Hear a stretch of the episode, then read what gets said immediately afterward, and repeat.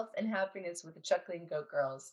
I'm Shann Jones and I'm here with my two gorgeous grown up daughters, Karis Colvin and Ellen Armstrong.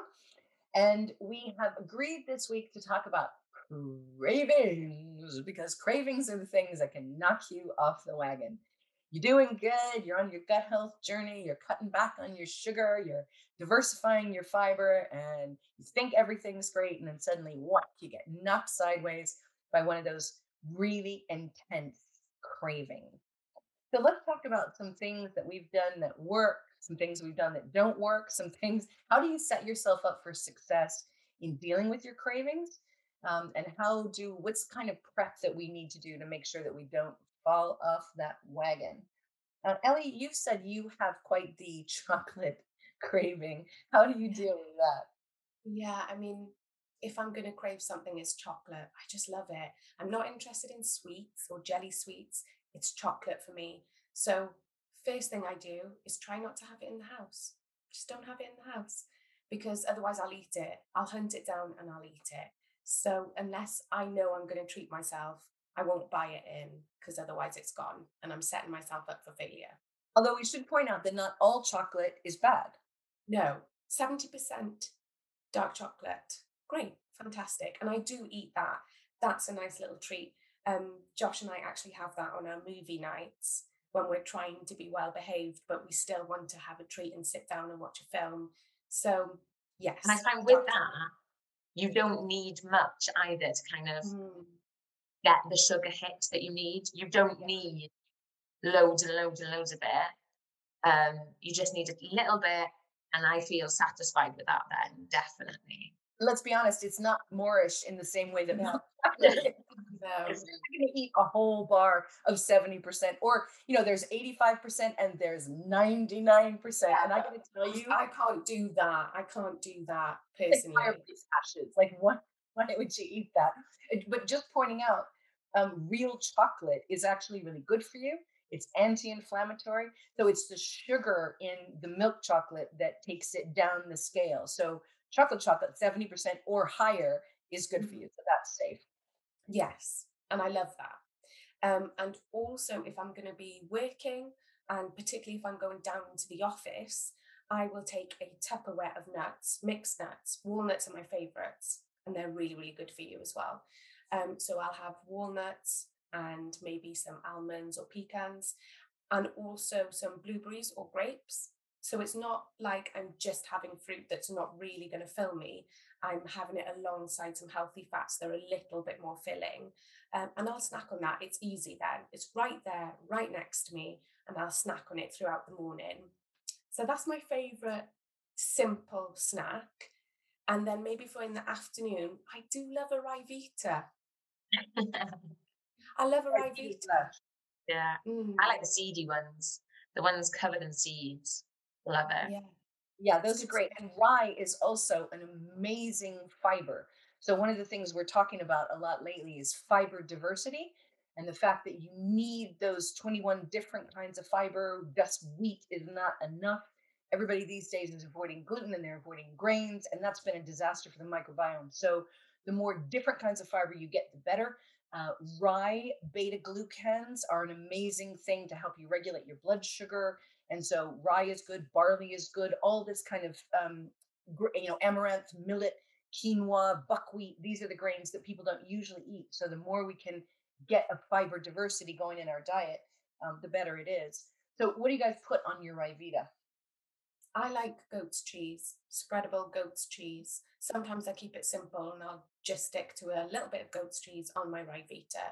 Mm. Other times I'll top it and I put I don't know if it's a bit weird, but I like it. I put nectarine on mine. So you've got the sweet and savoury, a bit of nectarine on top of the goat's cheese. Very nice. nice. I also like um, almond butter. Yeah. And mm. peanut butter. Peanut is a legume, it's not a nut.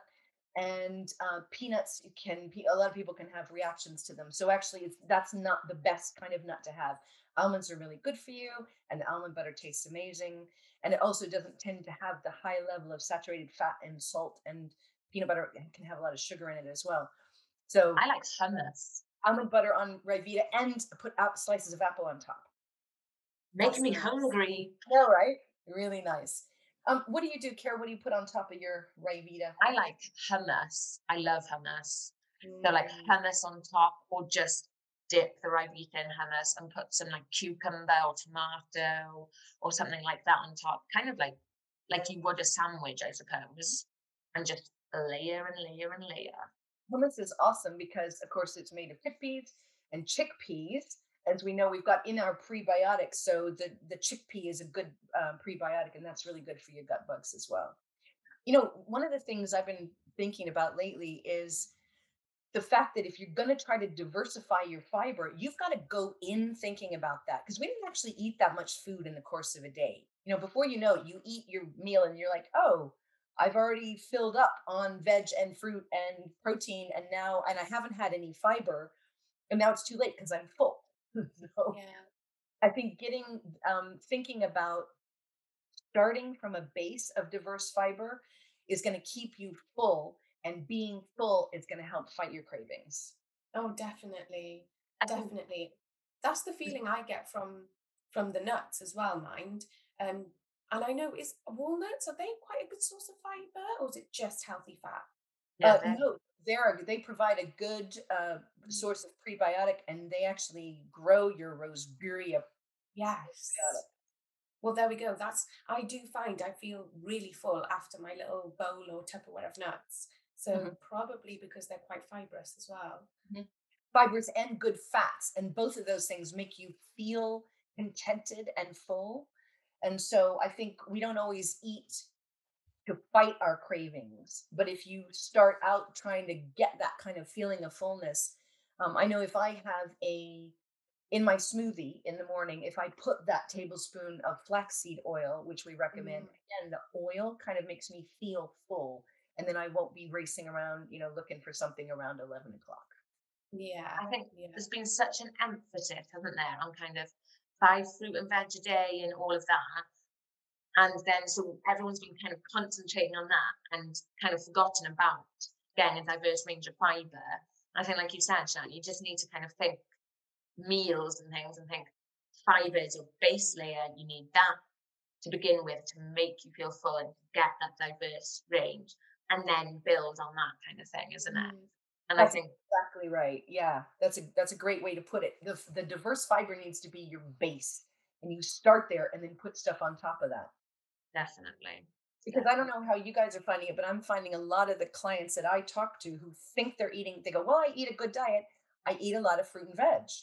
Mm. Yeah, definitely. Avoid gluten. They're, you know, carbs are bad. And so people are staying away from carbs. And so they're staying away from fibers. And if you ask people, are you having amaranth, millet, buckwheat, oatmeal, um, any of these, the good grains that don't contain any gluten? And mm. they go, mm-hmm. amaranth? What's that?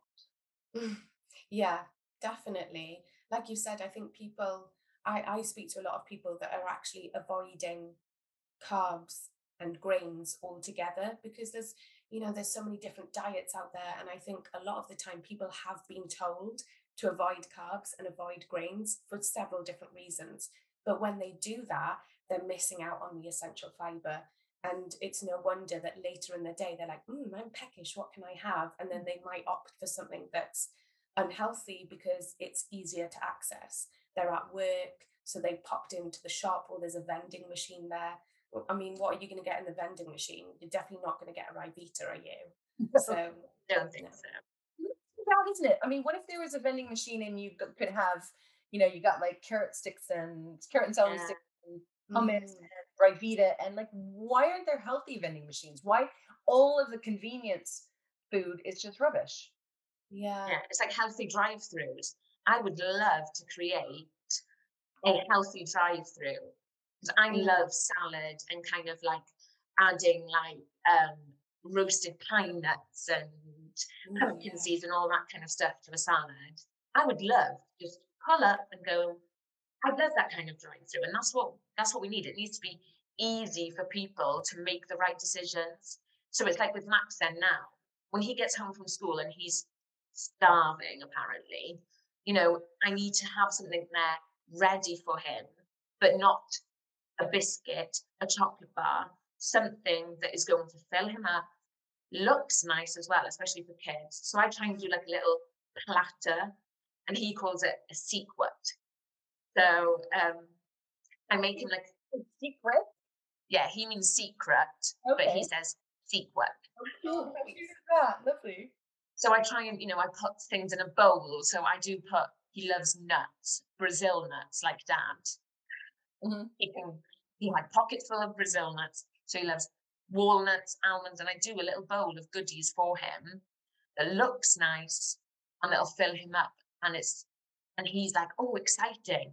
But it's not sweets, it's not chocolate, yeah. but loves it. And that, that's what helps him with that, definitely.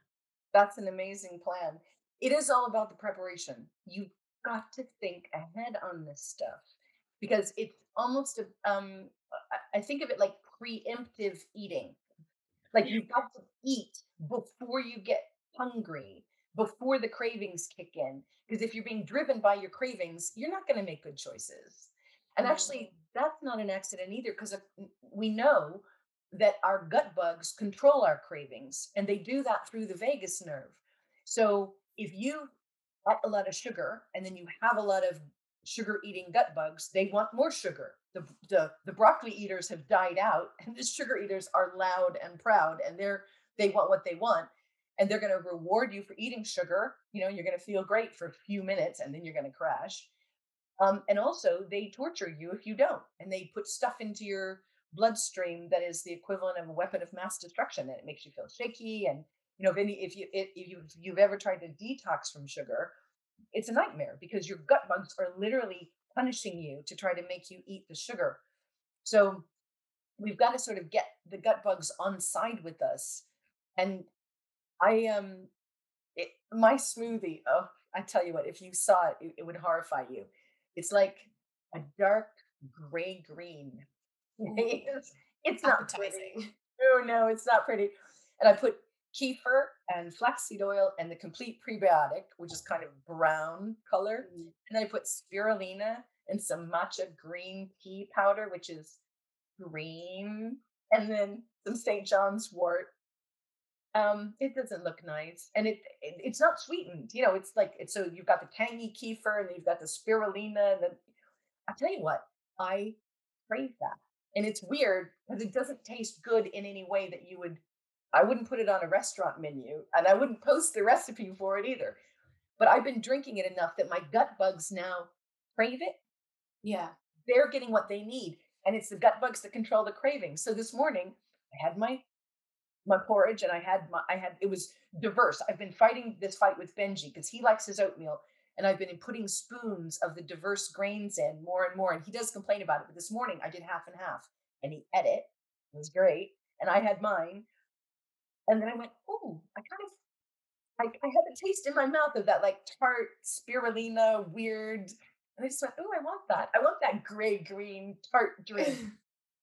I can only explain that by my saying that my gut bugs now have gotten used to it and they want it. Yeah.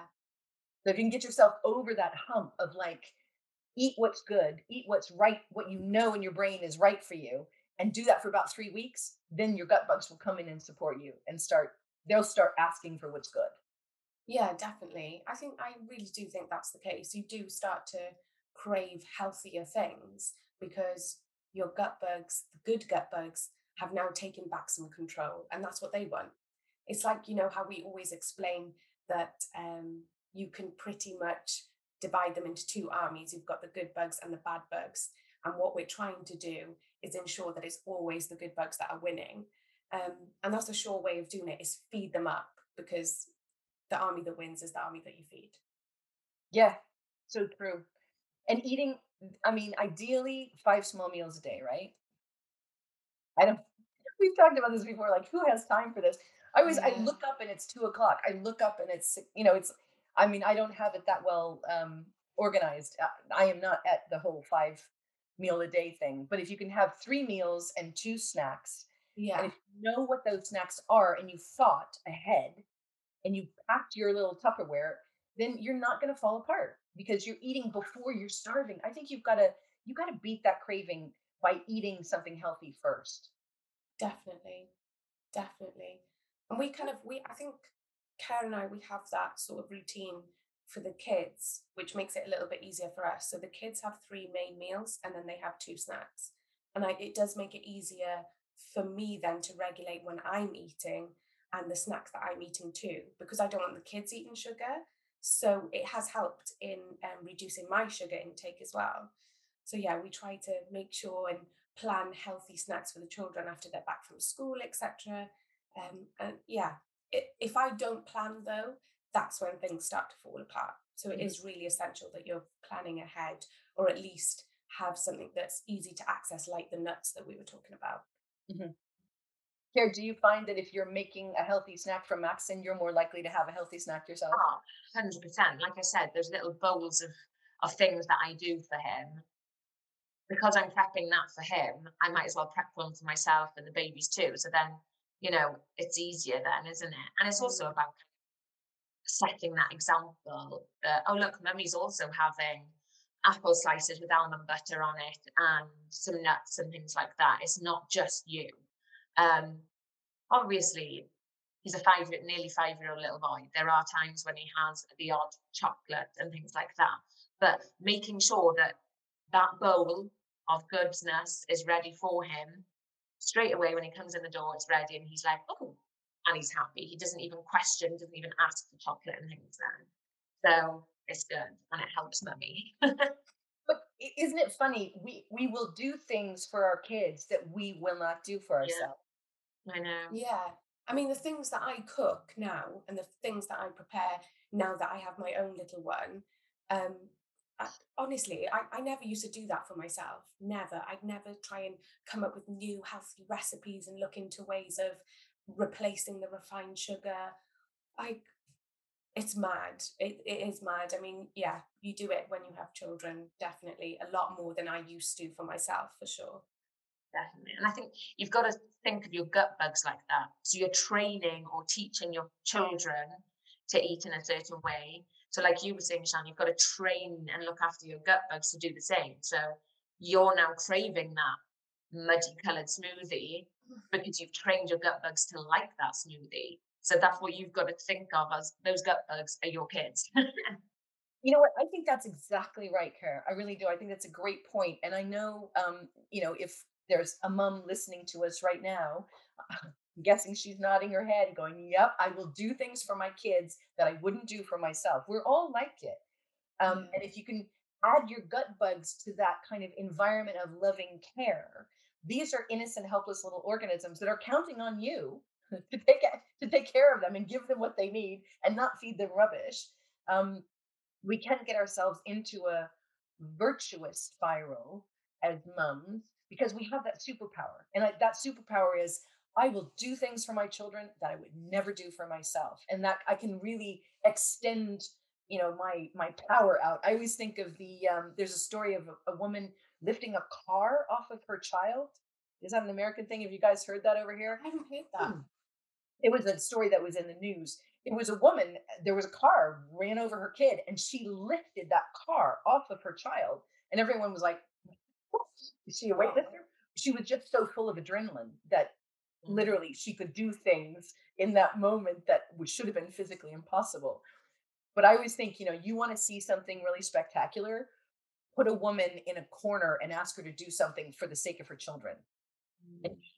You'll be amazed what, what she can pull yeah. off. So if we can get that working to our advantage, do things for your kids. And then because you're doing them for the kids, you do them for yourself as well. Yeah. And then you're modeling good behavior. You know, your kid is watching you. That is yeah. the that is the most important place. They are watching what you do. They're watching what you eat. They're watching how you respond to stress. You know, are you shoving chocolate in your face every time you get stressed? Because they're watching that and they're learning. Or you, when they fall down and bump their knee, do you give them a cookie and say, "Here, don't cry, don't feel your feelings, just eat this sugar"? Mm. That's where like food addictions get started, right in that in that parenting moment where you're trying to make them feel better, but what you're doing is cutting off their feelings and offering them sugar instead. Yeah, yeah, definitely. You see it all the time, don't you? And it's not that they're trying, they're not consciously doing something bad. They think they're doing it because they just want to fix it. Mm-hmm. Um, but yeah, I agree. Treats are not a form of shouldn't be used as a form of trying to cover up a feeling or trying to um, suppress something that's happened. Like, yeah, it's it's not healthy to do that. We all do it, and we do it to ourselves as well, right? Like you can go, well, I've had a bad day, and I'm gonna have my treat. And I do it too, which is why it's a really good idea. Um, as you were saying, Els, to have the the box, the Tupperware box of treats. We do too. We have a treat box, um, and it's out of sight. you know, it's like it's there, but it's not sitting out on the table. What's sitting out on the table, or what's sitting out on my table right now, I've got a big, beautiful platter of fruit. Um, so I've got apples and bananas and tangerines, the big, easy peeler ones. And then I've got a bowl. Um, I'm lucky because Rich's brother Reese does these hand turned wooden bowls, and they're so pretty. Oh, they're so pretty. I love them, and so I keep getting those for Christmas, and I keep putting them out on my counter. Um, I've got one full of unsweetened coconut flakes with nuts, and we have the Brazil nuts because, as you pointed out, Rich loves them. And so those are just there, and we just like they're easy. It, so if you want to, if you want an easy snack, you're gonna get something you know healthy on the way in. If you want an unhealthy snack, you you got to work for it. You're gonna yeah, have to go into the cabinet and dig to the back. Yeah, um, I think that's good. Have we got any um recipes? Yes. So something that's I think it's easy. Uh, it does take a little bit more prep. So maybe this is something you might want to do um, the night before, or possibly when your kids are having a nap or they're having some downtime. What I do is refined sugar free flapjacks. And they're actually really nice. The babies love them, but I like them too. So you just the baby was mommy. Exactly. That's exactly what happens. I'm like sneak in some here and there. Um, so you get your baking dish. It has to be kind of like this thick. You do want a bit of thickness there. And you fill it with oats and milk. I'm a fan of oat milk. I really like oat milk because it kind of makes it creamy. Mm-hmm. And then you can add whatever fruit you want. Personally, I either go for raspberries or blueberries and a mashed banana. Mix it all up, pop it in the oven for 20 minutes until it or until it's firm, and then pull it out, let it cool, cut it into strips or into squares. Flapjacks. Nice. They're so good. If you do want it sweeter, which like you don't need it, the banana is sweet enough as is. But if you do want it a little bit sweeter, you can add some medjool dates good stuff. That sounds amazing. Okay, yeah. fantastic. Next week, let's talk about biofilm. Yes, my favorite. The biggie. I know, yeah. right? Um, so these are pathogens. We talked about the good bugs, we talked about the probiotics, and then we talked about the prebiotics that feed the probiotics. And now we're going to talk about the bad bugs. So, as Ellie said, there are these two armies inside your gut and they're always fighting for control. And what happens when you get uh, pathogens from dental infections, skin infections, UTIs, and those suckers can migrate into your gut and set up shop there behind a biofilm, and they could stay there for 10 years, 20 years, 30 years. We're seeing this in the microbiome test. Um, we and there is a solution, and we'll tell you what it is when we talk about it next week. All right. Well, thanks for joining us for this episode of Gut Health and Happiness with the Chuckling Goat Girls. And we wish you and your family gut health and happiness. And we'll see you next week. See you next week. Bye-bye. Bye.